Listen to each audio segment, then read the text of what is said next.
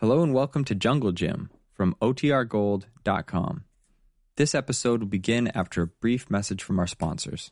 Another day is here and you're ready for it. What to wear? Check. Breakfast, lunch, and dinner? Check. Planning for what's next and how to save for it? That's where Bank of America can help. For your financial to-dos, Bank of America has experts ready to help get you closer to your goals. Get started at one of our local financial centers or 24-7 in our mobile banking app. Find a location near you at bankofamerica.com slash talk to us. What would you like the power to do? Mobile banking requires downloading the app and is only available for select devices. Message and data rates may apply. Bank of America and a member FDIC. This episode is brought to you by Reese's Peanut Butter Cups. In breaking news, leading scientists worldwide are conducting experiments to determine if Reese's Peanut Butter Cups are the perfect combination of peanut butter and chocolate. However, it appears the study was inconclusive as the scientists couldn't help but eat all the Reese's. Because when you want something sweet, you can't do better than Reese's. Find Reese's now at a store near you.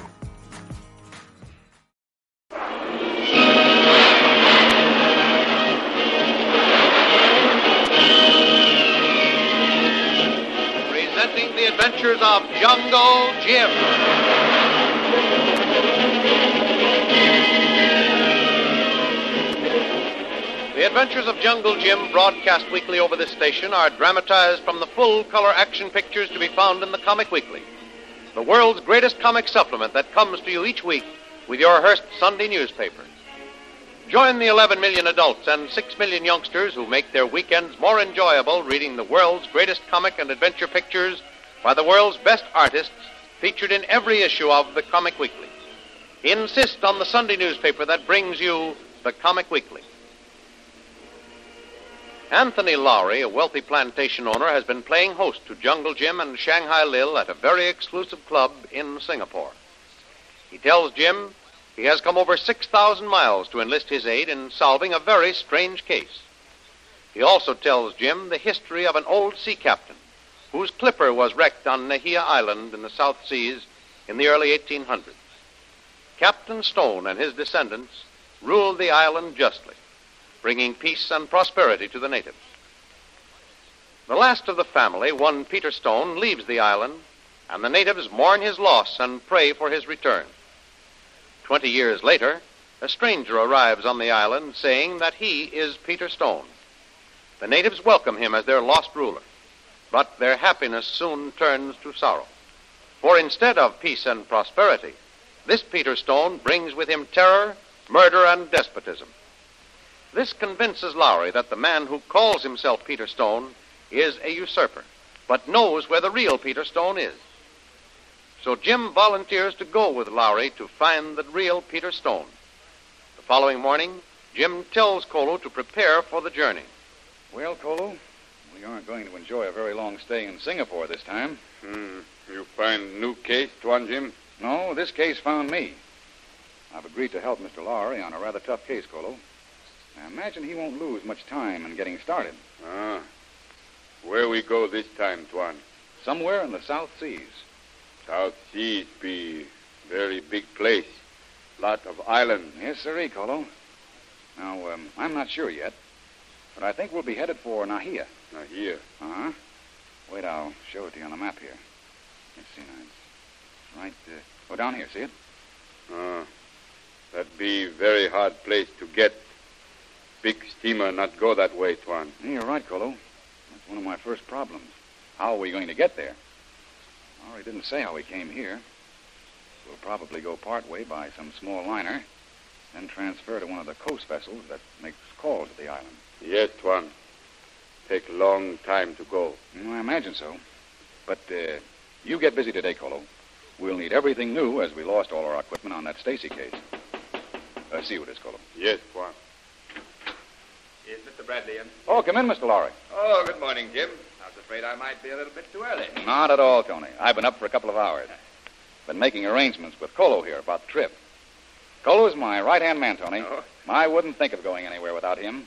The greatest man in emergency you could wish for. Well, I'm glad to hear that because if I'm not mistaken, there's going to be plenty of emergencies to use him in, Jim. Well, we've had plenty of experience, Tony. Oh, uh, uh by the way, Yes? Where and how are we uh, going to begin this hunt for the real Peter Stone? Well, that's what I came to see you about, Jim. It was too late last night to go into any more details, and, well, I must confess, after I got your acceptance, I was much too enthusiastic to think of anything else. Well, um, after studying the maps, my first problem was transportation. yeah, you can forget that right now. Hmm? Will you just step over to the window here and look out into the yacht basin? Righto. Ah. See that trim white yacht out there?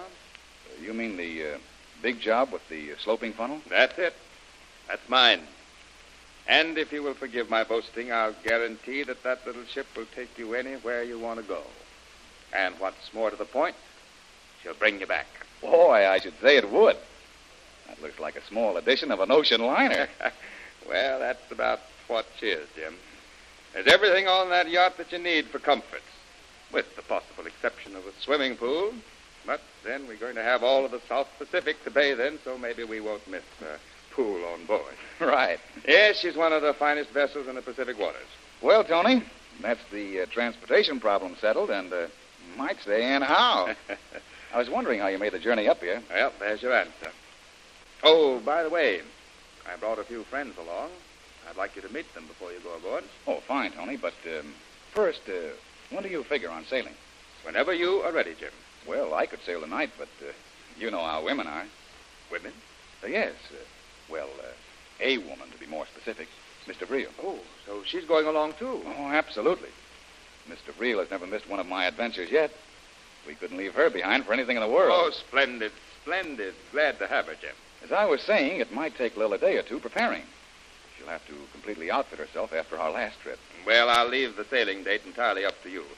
Just as long as you give me 24 hours' notice to get supplies aboard and arrange clearance with the port authorities. Fine. Then I'll get busy immediately and see that Mr. Vreel does her shopping as soon as possible. So there'll be no delay in getting away to an early start.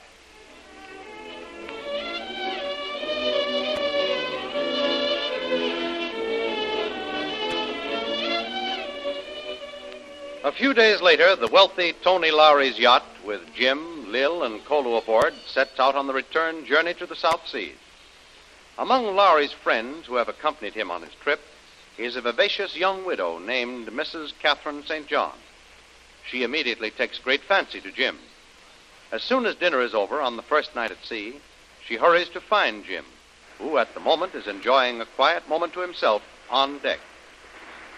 Oh, oh, Mr. Bradley, there you are. I've been looking for you ever since dinner. Well, uh, here I am, Mrs. St. John. Oh, please, Mr. Bradley. Not Mrs. St. John. It's so formal. Won't you please call me Kitty? If you wish, Mrs. Uh, I mean, Kitty. Uh-huh. Thank you so much. And may I call you Jim? Why, certainly. That's what I'm usually called. Oh, isn't it a perfect, beautiful night? Isn't the moon wonderful? Yes, it's an ideal night for sailing, all right. Tony told us all about you and your perfectly amazing adventures, Jim. You've certainly lived a colorful life.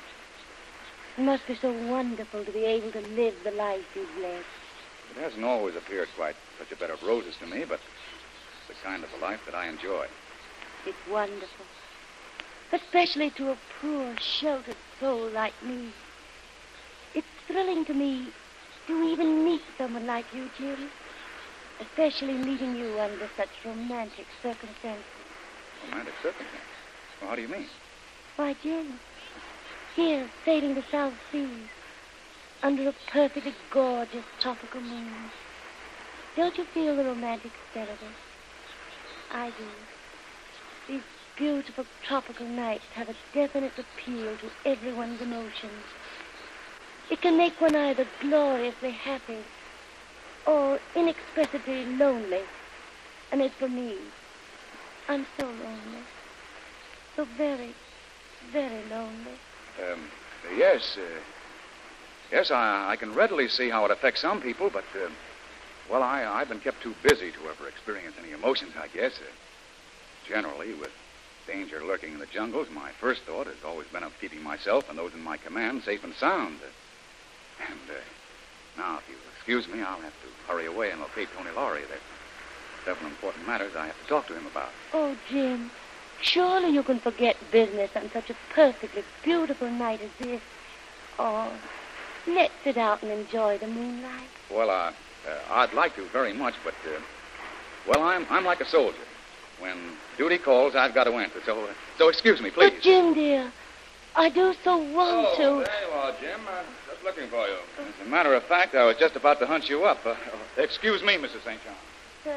Oh, forgive me, Kitty, for taking Jim away from you, but this is really important.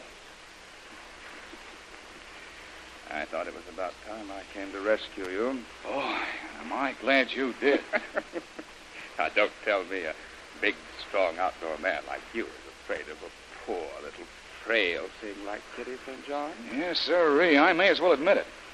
But you know what they say about the female of the species being more deadly. Deadly. oh, come now, Jim. Why, Kitty's a flighty little thing, a little languid perhaps, but harmless. Her husband died two years ago, and Kitty's been so very, very lonely. Uh, yes, uh, so I gathered. And she's taken quite a fancy to you. You've made quite an impression on her, Jim. She'll take to you right away. Oh, I can't say that I blame her. Say, Tony, quit kidding me, will you? Deliver me from that clinging vine type. Ah, you're no gentleman, Jim. Well, why not? What's my being a gentleman got to do Well, with it? Well, you know what they say. Gentlemen prefer blonde.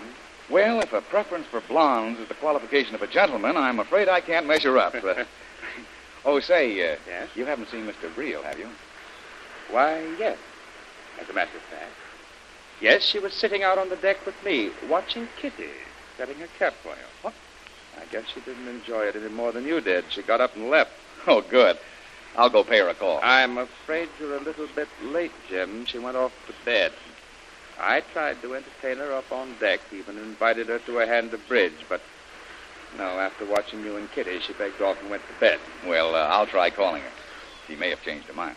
See you later.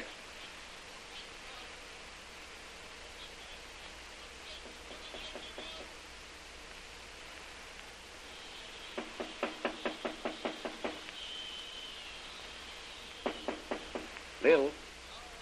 Oh, Lil. Have you turned in yet? Hmm. Must have missed her. Probably went up on deck again.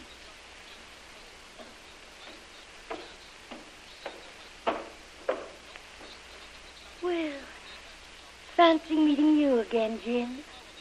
I guess you didn't have your little meeting with Tony after all. Why not come up forward? There's two very comfortable chairs up there. And the moon is more wonderful than ever. Really it is. Won't you join me?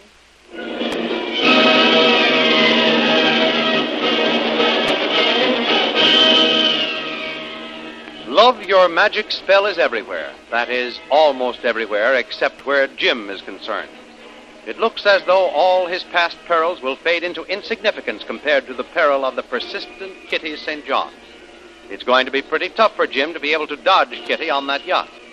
And from the appearance of things, the only one who is enjoying the little one sided romance is Tony Lowry. Evidently, Shanghai Lil is a little piqued over it. But don't miss the next episode in the adventures of Jungle Jim. Remember, you can follow these adventures in the full color action pictures which appear in the Comic Weekly, the world's greatest comic supplement containing the best full color adventure and comic pictures. Remember, no other comic supplement can give you the top names of Cartoonland, like the list of all star favorites to be found in the Comic Weekly. The whole family follow the fun and frolics of Jiggs and Maggie, and the little king, the immortal Donald Duck, as well as the exciting adventures of Flash Gordon and Jungle Jim. Join the 11 million adults and 6 million youngsters who every week find the greatest of home entertainment in the Comic Weekly, which comes to you with your Hearst Sunday newspaper. More thrilling radio adventures of Jungle Jim will be heard at the same time next week over the same station. Be sure to tune in.